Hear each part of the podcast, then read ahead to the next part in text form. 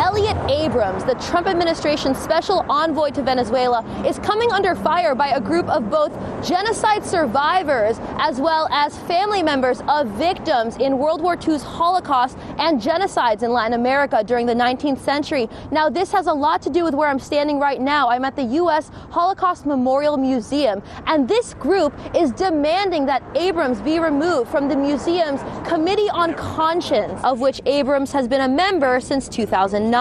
In a letter to the U.S. Holocaust Memorial Council, they claim that Abrams is a, quote, proven supporter of some of the world's most nefarious perpetrators of genocide and mass murderers for nearly 40 years. The family members also invoked his role in U.S. policy promoted by the Reagan administration in Guatemala, which was even defined as a genocide by a Guatemalan court last year. U.S. backed death squads killed 200,000 people in Guatemala alone. Yet when he was asked to answer for his role in this massacre on Charlie Rose, he simply laughed. And some say he even pioneered the strategy of using aid as a Trojan horse delivering weapons to U.S. backed forces, referring, of course, to his overseeing the smuggling of weapons through Iran to Nicaraguan right wing rebels. And Abrams even heralded the decision to supply Nicaraguan forces as a quote, big change in the right direction. He said that violence would increase because the purpose of our aid is to permit people who are fighting on our side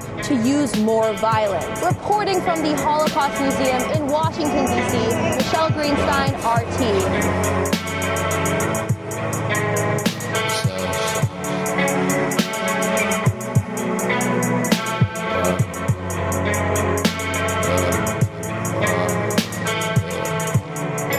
Well, hello everyone.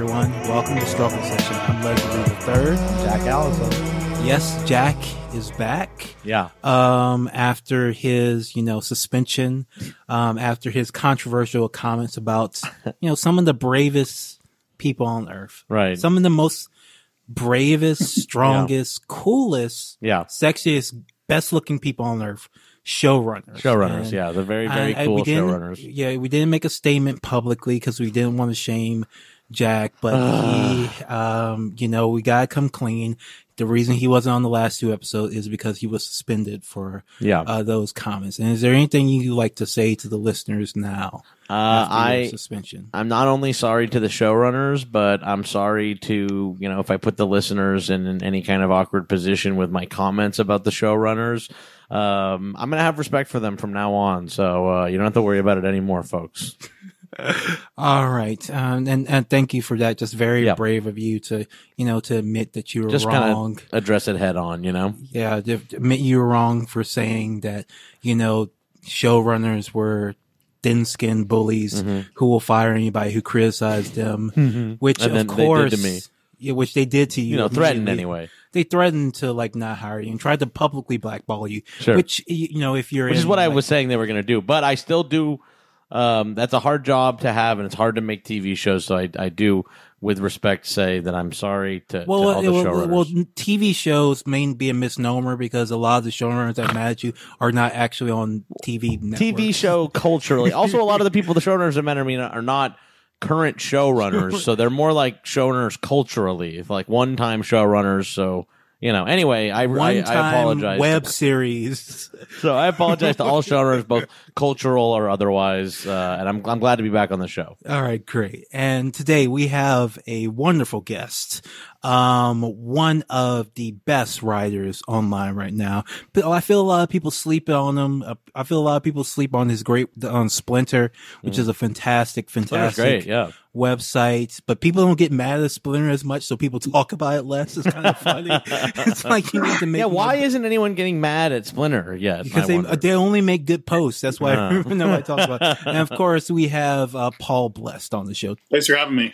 And Paul, I wanted to bring you on because I you've ma- you made several posts, kind of nailing down this genre that of kind of loose genre. You've run, written about Elliott Abrams, Ari Fleischer, um, and basically the thread line through those people um, is that they're horrible piece of shit war criminals Mhm. who are just like still around Yeah. and didn't go anywhere. had a, had a nice healthy career as a war criminal and now just sort of live in retirement or still take work as a war criminal occasionally. Yeah, they uh there's I mean, there's no two better examples of uh, the fact that there's no accountability in American political life than uh, Elliott Abrams and Ari Fleischer still, you know, Mm-hmm. getting to uh, work in politics, uh, fire off tweets, uh, not from a cell in the Hague. So yeah, and, and so um, I think it, most people most people know who Ari Fleischer is, but Elliott Abrams kind of fall off the radar, at least for our, our uh, the millennial listener. You know, didn't really know who Elliott Abrams was until he came back. I believe it was uh, Chapo, and you know those guys have deep knowledge of history. They made a joke that Trump was going to bring back Elliott Right. Abrams to like liaise with Venezuela because it was just so absurd. Because Yeah. this, uh, tell us about El- Elliott Abrams' uh, history Yeah. briefly, if you can, just to show how absurd it is that we're like he's not in. yeah. prison. So Elliott Abrams, uh, kind of, he started out as a Democrat, which uh, which should tell you something. Um, he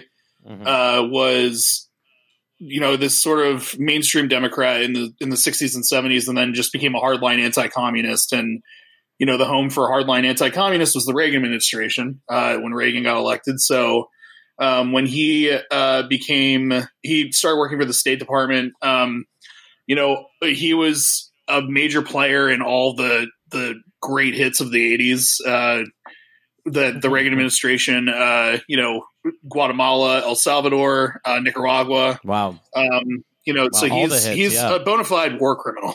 Um, you know, he enabled war Mhm. crimes. Uh, you know, from our end, um, he was involved in the Iran Contra scandal. Uh, got caught up in that, um, and then sort of, you know, after uh, all that, uh, he went so, just under the radar in the DC foreign policy establishment, um, which you know when he came back uh, as special envoy, and there was that House hearing. I guess it was last month at this point. Um, you know, Ilhan Omar uh, called him out for you know his you know lying to Congress, his his war crimes in the past.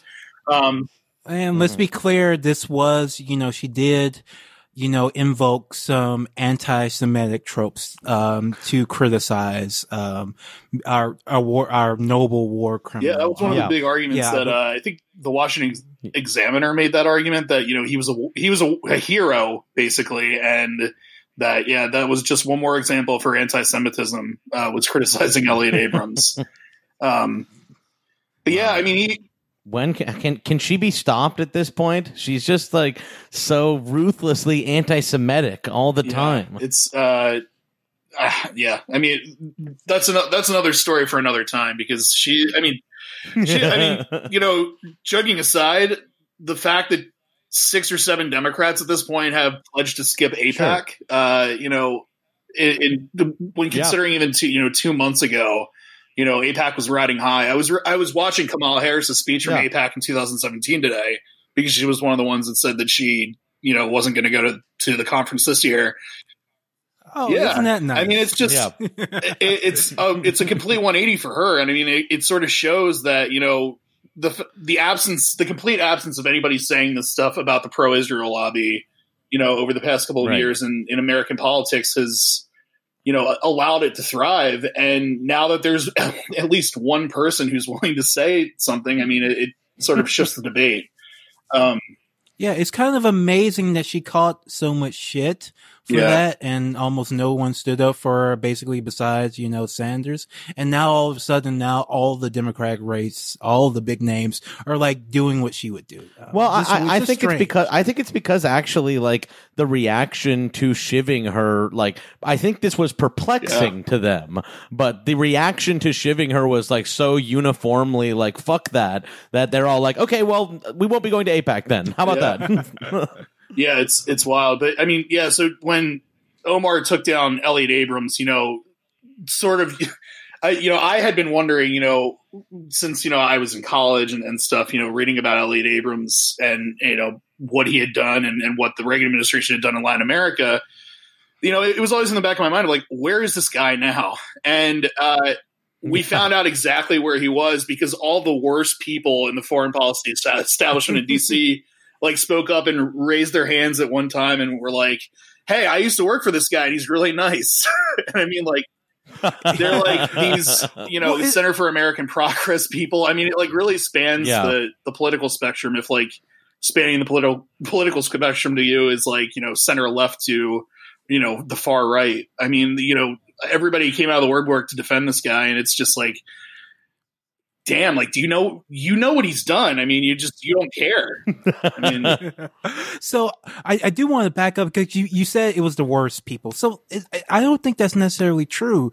I think it's like it, what, what makes it so, Elliott Abrams so disturbing is that like it is the entire right. spectrum of yeah. like our politics that have embraced him over yeah. these past years. Specifically, like Kelly, um, uh, Magsamen, uh, who wor- works yeah. for Center for American Progress Progress, which if anybody doesn't know is like the preeminent progressive uh, right. think tank in yeah. the United States. These are the people who get paid millions and millions of dollars to come up with the policies for like the leftmost like well, listen. faction of listen. you know of politics that actually has any kind of power.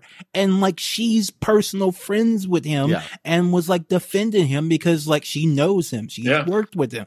This is a war criminal. Listen, this is Leslie, a real villain. It's really similar to the the issue that I was getting into with the showrunners out here in LA. So, you know, Hollywood is very similar to DC in a lot of ways. And it's like, you know, you never want to insult someone's work because you never know when you're going to end up working with them. Right. You know what I mean? So you shouldn't go online and say that a movie is bad. And you certainly shouldn't ever say that there was any foreign policy events that ever happened in America because, you know, you might end up working with the people that did those uh, uh, war crimes.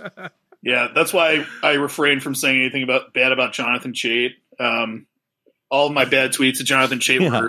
me getting hacked. So yeah, yeah. That just you know, that's another annoying thing is how much hacking happens all the time. How constantly yeah. I'm hacked and made the same things. Yeah, who knows? But there was a t- there were you as you know in the in your article um, titled "Sorry, Sorry, Your Friend Is a War Criminal." like there was like a bunch of people from DC, and and what really just bothers me is like they they're none of them dispute what he has actually done in the past. They don't like address it at all. They just say he's nice. Wow, while these left wingers don't know that he is the person that's most committed to human rights. He is the person who cares so much. He's dedicated his career after he like had those nuns raped and murdered yeah. to fighting for um, right. human rights. And I'm sure on some in their little world, in their little brains, they're like, he does go to all those dinner parties. Yeah. He does work in those offices that are ostensibly about human rights, but actually Wait. don't really do anything. If all the dinners that they went to that he was also at are meaningless and don't actually mean anything, then it was meaningless for them to attend those dinners too. And that can't be the case. Center for American Progress, like that, that that's what really gets me. Like these are supposed to be our people. This is the ones that we have all the money and all the power and supposed mm-hmm. to be mm-hmm. pushing, you know, the most progressive agenda that's possible. And you have a high, uh, I forget her official title. I can't look it up because she blocked me because I said that she should act. Because I told her she should resign from. She should be forced to resign from. Yeah, she's like a vice president. She's pretty far up there. Yeah, she's VP of Cap Security. The, yeah, the, for, of Cap Security, whatever that is. for standing up for a war criminal who was yeah. like convicted and and should have been put in oh, jail oh, yeah. for this stuff. Like this is not just a war criminal because we're saying it. Like he literally was like arrested, yeah. indicted, and found guilty of crimes. Yeah, yeah. He, I, I guess it was Bush that pardoned him, but yeah, he was he was convicted of lying to Congress uh, about these things, and that was one of the points that Omar raised. I mean, you know, why should we trust anything that you're saying right now? Because you have been convicted of lying to Congress before. I mean, like, you know, what, at what level? And I mean, it, it just goes back to the fact that I mean the Trump administration can do basically whatever they want, and like it almost seemed like an own the libs decision for for Trump to make him envoy. I mean, yeah, and you know, it, it, it's also weird that all these Iran Contra people are coming. You know, at, like Oliver North is now the president of the NRA. I mean, it's just like I mean, the Republican estab- establishment just sort of one day decided that uh, that they want to bring all the Iran Contra people back. I mean, I don't know, it's wild. It's a reboot. Yeah. Time for a reboot. But apparently it's everybody fine because all this time they've been working at, you know, think tanks with, you know, Democrats as well. Like apparently Yeah, that's what's right. been happening. So there's no real pushback or criticism. Um, because, Because, he's nice. yeah, he's a nice guy. Yeah, it's uh, yeah, I don't know. It's it it was it was sort of mind blowing for me, you know, seeing that. Uh, but I mean, it also makes sense because I mean, the Center for American Progress. I think it's they're working with the American Enterprise Institute on this like Yes. yeah, are, this yeah. like democracy initi- initiative, and I, I saw you know Neera Tanden, who's the president of the Center for American Progress, is defending it. Um, and it was just like you know, you know, AEI doesn't care about democracy at all, right? Like this is, I mean, Yeah. like you're getting played here. I mean, you're giving legit- legitimacy to this organization. I mean, if you want to fight for and money and- and money, yeah. They give them yeah, money. like something like two million dollars. I mean, money that could definitely be spent better spent elsewhere. But yeah. I'm not sure if they're getting played or if Neera Tanden is just a conservative. Yeah. So it's really kind of hard to like, really kind of hard to figure out uh, what's going on over there. But but the sad thing is, like, it doesn't matter because this is our think tank. Like, it's Right. it's like Neera Tanden and then like Matt and like Matt Bruenig's well, Matt Bruenig's got a Patreon, so that's pretty good too. Oh, jeez. Right. Um, so I guess we can move on to um the next asshole on the Sure. docket, and that of course is Ari Fleischer, who you know th- uh, this week was the uh, uh, to believe 16th anniversary Yeah. of the beginning of the Iraq War. The Iraq War can drive now. Yeah. A war started by uh, George W. Bush and his administration based on lies uh, about how Saddam did 9-11, basically. That's kind of how it was sold to the Yeah. public. Yeah. And everyone, even current President Trump, acknowledges that it was a mistake. Right. shouldn't have He done basically it. ran on that Bush lied about Yeah. Iraq. that was like in the Republican debates. He was like, "Of course, Bush lied about Iraq," and everyone's like, "Yay!" yeah, every seemingly everyone has accepted this, and then Ari, Ari Fleischer, um, one of the many egg-looking men in DC, who what was he? Uh, pre, uh, what was he? yeah, he Press was White House press right? secretary. He was Bush's first press Uh, there- se- uh, press secretary. and you know the mouthpiece for all these lies he got on twitter and did a thread about you know and he wasn't doing this from jail he wasn't doing this from the No. hague he was he just got on twitter from his brownstone and uh, did a thread about how actually bush didn't lie at all about uh, He's got a new theory. This is like almost like that. Uh, uh, how they're like doing another serial documentary on HBO. It's like he's got like a new theory he's bringing to it. Like his new theory is that Saddam was tricking us. Yeah. was tricking us into invading Iraq. yeah, I believe his quote was Saddam gaslit George W. Bush into invading Iraq. Yeah. Uh, yeah, so Ari Fleischer did this insane thread uh, the other night. Uh, I, I guess it was on, actually on the 16th anniversary, like around the time that the bombs were, you know, going off in, in Baghdad, um, where he basically just like blamed all of it on the intelligence community and, you know, f- conveniently left out the fact that the Bush administration was manipulating the intelligence uh, that the intelligence community was giving them uh, the entire time and you know downplayed his role in it. And it's it's really just revisionism which is you know not very uncommon on the right these days. I mean you have um you know max boot who was you know one of the biggest iraq war cheerleaders had a column the other day basically saying everybody was wrong. Um you know criticizing people like glenn greenwald and tucker carlson who say you know we got it right but yeah it was it wasn't everybody got it wrong i mean like you know yes. somebody from the nation posted uh, a picture of the nation's cover that the week that we went to war, and it was just like this is the final case against the war. I mean, you know, all the crazy lefties in 2002 and 2003 were Right. the ones who turned out to be right, and they just can't admit it. So yeah, Ari Fleischer's uh, still still kicking. you, you know, like I actually, you know, when when Obama, you know, refused to, you know, when he said uh, we're gonna look forwards and not backwards, you know, we're not gonna prosecute anybody Right. for Sure. lying us into war. That was like one of the first things that made me know like that dude wasn't about shit, right? Right. Like that was one of the first things that I saw that was like, okay, so we spent the past, you know, six years being hyped up about how George W. Bush, uh, lied us into war, how Right. terrible this is. Like, oh, the, I, I remember watching, reading all these books, watching all these documentaries. Like I've lost that knowledge now about like, but back then I could have spelled you off all the names. I could have talked about de-Baathification, all that shit. I could have like off the dome. I could have come with all the lies that, you know, George W. Bush told and his administration told to lead us to this disastrous war where possibly a million people died for no reason whatsoever fucking ever.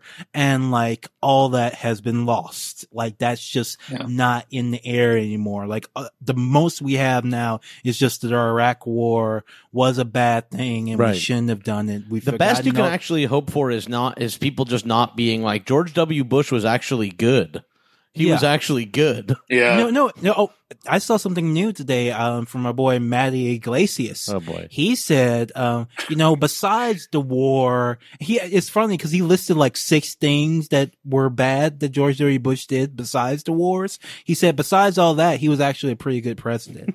so we're, what we're going to have All right. now is that yes, the Iraq War was bad, but, But- George W. Bush is actually good. Yeah, but he's fun. He's fun to have a beer with. Yeah, they. I mean, Bush is sort of. I mean, I there was a poll somewhat recently. I think it was like three or more four months ago that said that most Democratic voters actually have a good opinion of Bush now. And I mean, it, like you know, they're comparing him to Trump, but like really nothing. I mean. Okay, some things that Trump has done have been worse than Bush. I mean, throwing kids in cages. Uh, Yeah. You know, even though he took a page out of Obama's book for that. Um, Sure. You know, The body count was still higher during George W. Bush, though. Currently, currently, Yeah, yeah. Currently, I mean, you never know when Trump's going to start a war over like Sure. you know a tweet or something like that. But like you know, he hasn't yet.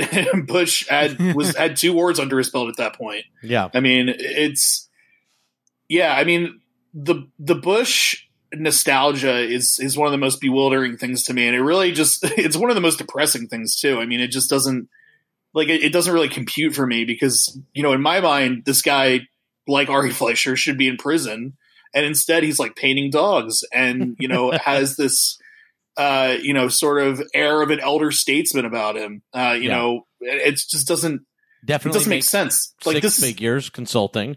Right. Yeah. I mean, like you know, he's he's giving speeches. The other day, he did a naturalization ceremony, which to me sort of seemed like another reminder that like I'm not as bad as this guy is on immigration, at least. But like, I mean, you know, he just, yeah. I mean, he he really he really got off easy because of because of Trump. which Yeah. which really like pisses me off because like like like think about it. Like if Trump wanted to start a war if Trump really wants to be president for a second term all he has to do is start a war. He will get positive coverage from now until the election Yeah, it's the Canadian bacon theory of politics. and, and like I, I don't think anybody can really deny that if we get into a war between now and the election that Trump is going to benefit massively from it and it's because we never really even interrogated like how well how much how nice we were about George W Bush until like after he was reelected because he started a war Right.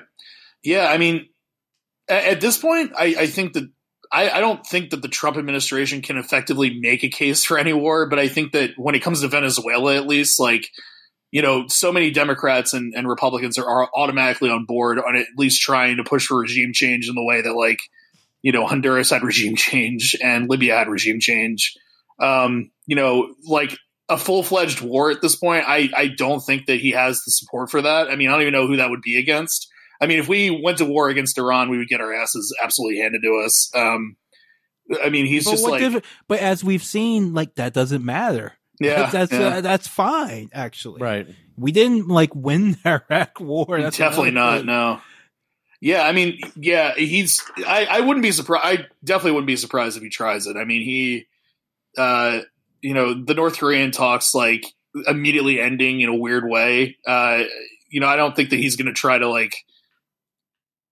I, I, I- honestly don't even know what's going to happen with that, but I mean, he's yeah, he's he's definitely going to have to do that, you know, strongman thing over the next couple of years if he wants to win, win re-election. But you know, how far he goes with that, I guess we'll see.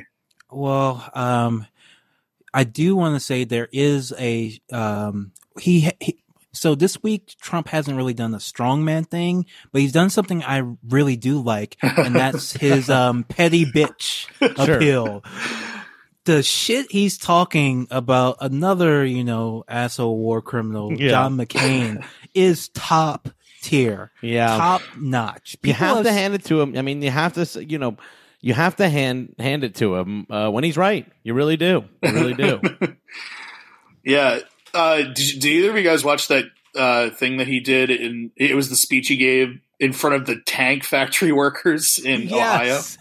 Yeah, So- it was one of the wildest things I've ever seen in my life. Like I, I was I was watching it for work um, because you know one of the writers that I had at uh, at Splinter was was writing about it, and I was just I you know he he just like seamless transition. You know they told me not to talk about this, but you guys want to hear me talk shit about this dead guy, right? Like. Like, And then just- yeah, like five minute extended riff on John McCain and how he didn't get a thank you from John McCain for approving Yeah. his funeral.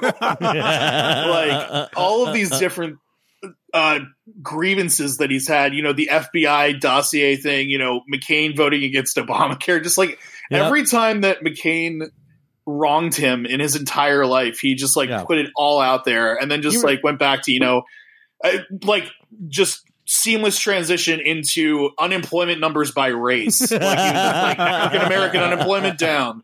Hispanic unemployment down. It's just he just I mean he has no like when he goes off script everybody can tell. I mean like right. he had no speech prepared whatsoever. He was just like I'm going to go in here and do this. And it's it was so funny and so good and so brilliant because everything he's like i don't understand why well i guess i do like the impulse of like mainstream democrats to get offended on john mccain's behalf. Because at that crowd you had a bunch of republicans hooting and hollering about trump talking shit about john mccain they fucking loved it everybody Yeah. loves a good heel professional wrestling promo, and that's what he cut. He could cut that promo on anybody. He could talk shit about Mother Teresa, and people would probably hoot and holler in the audience. At least, at least Sure. when you're there, you're going to be excited about Yeah. it. So I, I, I- don't under like I, I- unfortunately, I, I, I visit, I.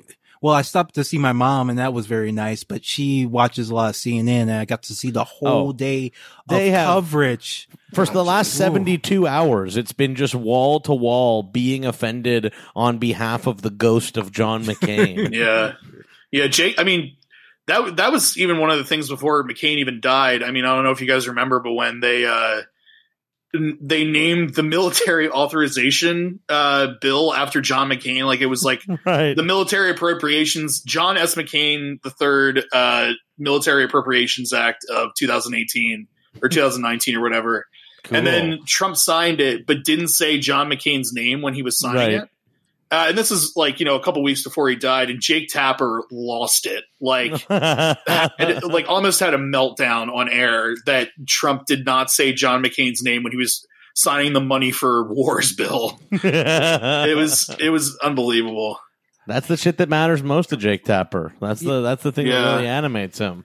And we and we said this when you know John McCain died that the reason they all like him in the media class is because like he was nice to them and he would answer their calls and show up for their I mean, bullshit. The reason Yeah. why they like John McCain is exact is like the same reason why they don't like Trump, which is like Trump was mean to them specifically, uh, just like John McCain was nice to them individually and specifically. Like Jake Tapper loves him because of the time he spent with him on his wonderful bus. And, and it's the same reason why all those people came out of the woodwork to defend Elliott Abrams, even in the context of him Right. being called out for being a war criminal in Congress. You, Right. Any person with like any semblance of like shame or a soul would like not like stick their neck out there to defend Right. someone who has that much shit on them. For me, I would just be like, "Oh shit!" Like I, you just don't have to say something. You can be like, "Oh man, I still like Elliott Abrams because of that time I went to brunch with him." but you don't have to get out there and like put your whole put your like name on it or whatever. It's Right, fucking yeah. bizarre. And it just it just makes me feel like all these people just live in an alternate fucking reality, an alternate universe where anyone other than the McCain family gives a shit about John McCain or his memory or his legacy, because real people don't. An alternate universe where you can be a fucking war criminal for decades and then spend uh, you know five years doing like the think tank circuit and doing consultation and going to dinners and parties at NGOs and all of a sudden you're a humanitarian. Like did all these all this alternate world of DC that unfortunately runs our entire world. Yeah, Yeah, I mean, like I, I I don't know if you you saw the, but like most of the the senators that uh, like Bernie Sanders put out a statement or you know at least a tweet that was like you know Trump needs to stop making fun of of John McCain. And for yeah, Wrong.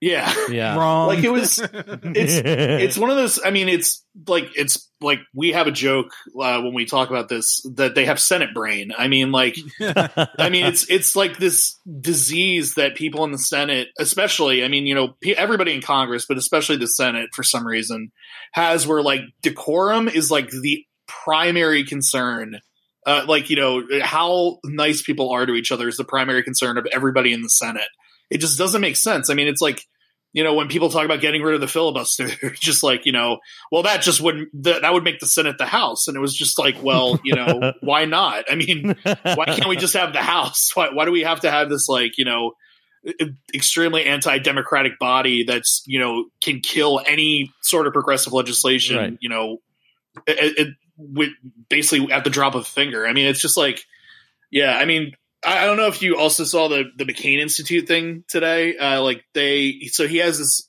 uh, this foundation that he started before he died, um, and I didn't even, I completely forgot that it existed. But apparently, they put out this fact sheet today.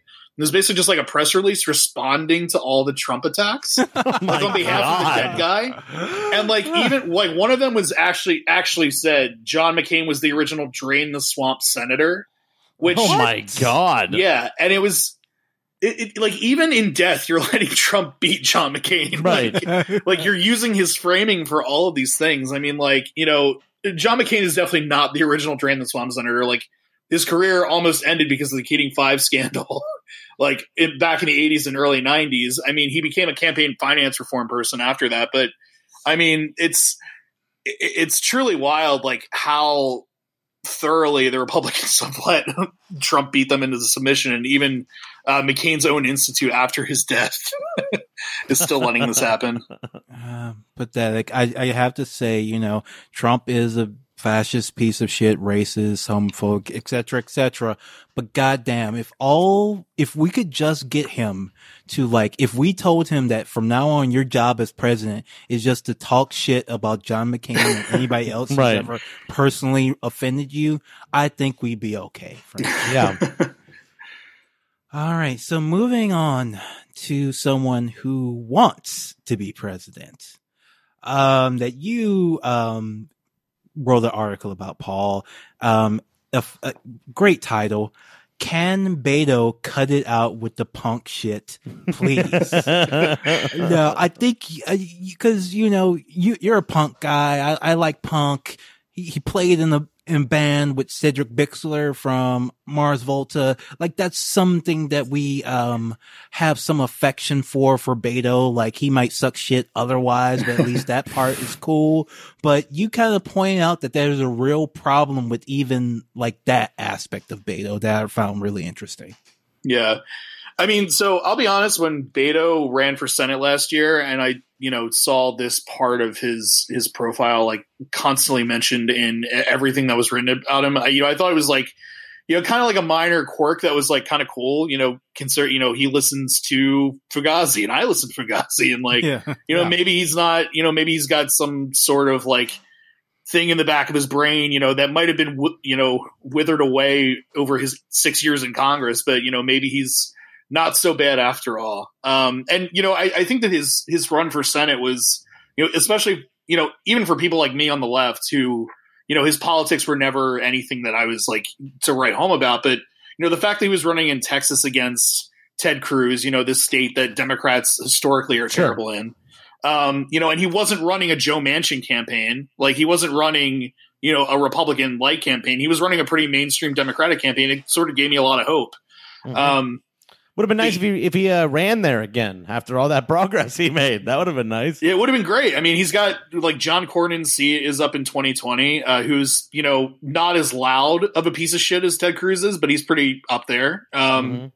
you know, it would have been it would have been good, but you know, instead he chose to run for president, and like, uh, like immediately, like the punk sh- the punk shit basically went up to eleven. Like it was just it's in everything now. It was in the Vanity Fair profile. He had like an extended riff on, you know, how he's modeling his campaign out of you know after DIY and Dischord Records and like all these Oh man. you know, and it's just like, but this is not. You are running for president. This is the most, the least punk thing I can think of in my entire life. Like you, you think that you can control, like you are the best person to run this entire country of over 300 million people, uh, this American empire. Um, and yeah, he's just, uh, it's just this thing that he's using. I mean, maybe to, you know, maybe it's just that weird that like he just can't stop talking about it because he is a pretty weird guy, but He's very weird. He's a really weird guy for sure. yeah, but I mean, I think it's also like maybe a play for like younger people. I mean, you know, I'm sort of like you. I'm, you know, young. I'm. He's like what, 45 years old. I mean, he's he, like compared to like Joe Biden and Bernie Sanders and like everybody else up there. Like, yeah, he's like relatively young, but Right. I mean, he's, you know, I, I yeah, I, I, I think it's just sort of this fundamental, uh, you know, misunderstanding of why Bernie Sanders was so popular with young people is because he, you know, was pushing pol- policies that help young people out, like Right. Medicare for all and free college and, and, you know, debt forgiveness and stuff like that. And it's not just about like being able to skateboard, and that's what he's running. on. So Yeah, so- yeah, he's uh yeah, it's it's it got to a point where I saw another quote from him about Dischord records and I was I texted my editor and I was like I need to write about this. yeah, it's like the Lady Gaga clip where she says uh, when she's talking about um, what's his face. Uh, Bradley Cooper. Yeah, it's like when La- Lady was talking about Bradley Cooper, and like the first time she gives that line about, you know, there could be a hundred people in the room, Right. But if just one believes in you, that's all it takes. Like the first time you hear that line, seems kind of sweet, seems kind of genuine, but then you put the clips together where she says it at every single press tour. Yeah. It's like just shut the fuck up. Like you're She's just weird. Like, Yeah. You're just weird. Um, and Beto is the same way. It's like two years ago when he's talking about how much he's like Fugazi and DIY shit. That's cool. That's fine. We're learning about you. But in two, but now three years later, when you're running for president, when you've changed, when you've changed your ambition from, you know, running for this long shot at a Senate seat, right? This long shot at a Senate seat, um, a body with a hundred people in it where you're just going to try, trying to, you know, change, make a small change, have some control, have some small influence on the way the country is going to just saying like, all right, I want to be pres, the most powerful person in the world now. like the fact that you're, the what you talk about has not changed and your narrative hasn't changed is like a real problem and really weird and kind of suggests that like you're not taking this as seriously as you should be or Oh, at yeah. least or at least like what you're putting out there is completely fucking phony which is not punk at all Yeah, I mean that's like there was a campaign stop the other day where uh, I can't remember what exactly it was, but somebody asked him about something, and he was just like stopped and like paused for a couple minutes, and he was like, "Well, what do you think I should do?" and the guy, the guy was like taken aback by it. He was just like, "Well, I, I don't really know," and he was like, "Well, we'll talk about it." Um, yeah, I mean, he's he he's running this campaign. I mean, he's he's said stuff like this at multiple campaign stops where he like you know wants to listen to what people think and just sort of like form a campaign out of that. And it's like, well, you actually have to have like some sort of belief system and like nobody can tell what his belief system is. I mean, like, you know, he's, uh, you know, back when he started running for Senate, like there was that Facebook ad that I keep seeing uh, but like popping around Twitter that he, you know, he said, you know, we need single payer healthcare. Medicare for all is the best way to do that. Um, you know, by the time the Senate election rolled around, he was not talking about Medicare for all anymore. Um, and now he's come out and said, you know, I don't actually think that Medicare for all is the best way to get there. But at the same time, he's saying that he likes the Green New Deal a lot and thinks that we should pass the Green New Deal. Well, Medicare for all is part of the Green New Deal. I mean, you know, it, it just show, goes to show you that he like hasn't done his homework at all. I mean, like, you know, that's something that a lot of like Hillary Clinton supporters said in 2016, but Beto O'Rourke absolutely has not done any of the work necessary to like understand what it means to be president. I mean, it's like this is like a, a huge deal, and like he's sort of taking it as seriously as Trump took it. Um, you know, he's just sort of like whatever Having you know fun the, out the last person in his ear told him is right. He seems to be repeating that.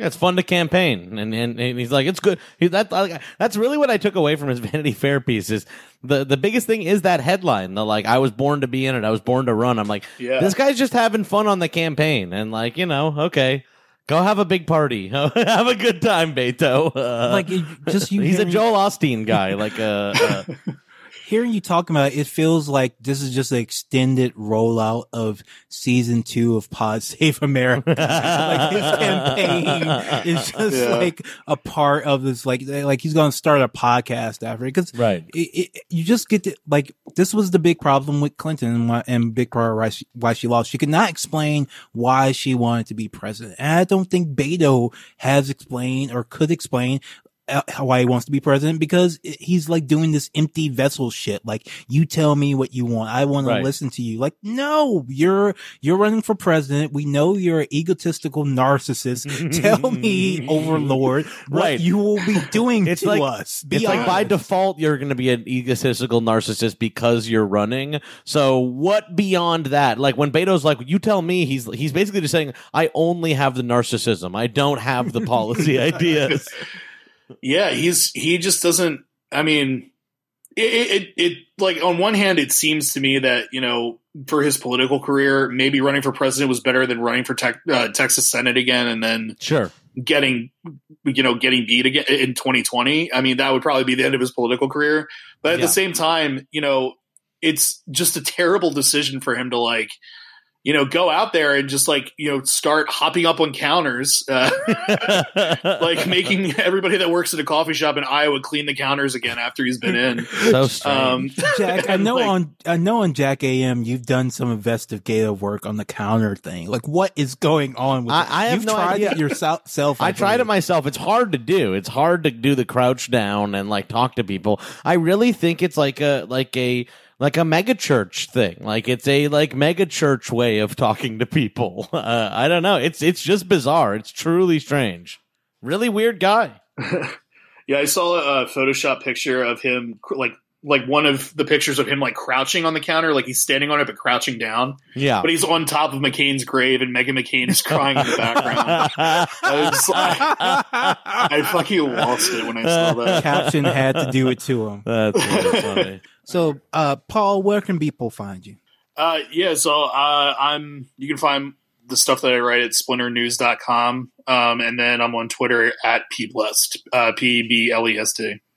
All right, cool, cool. You- What, what are you working on next? Who you dragging next, King?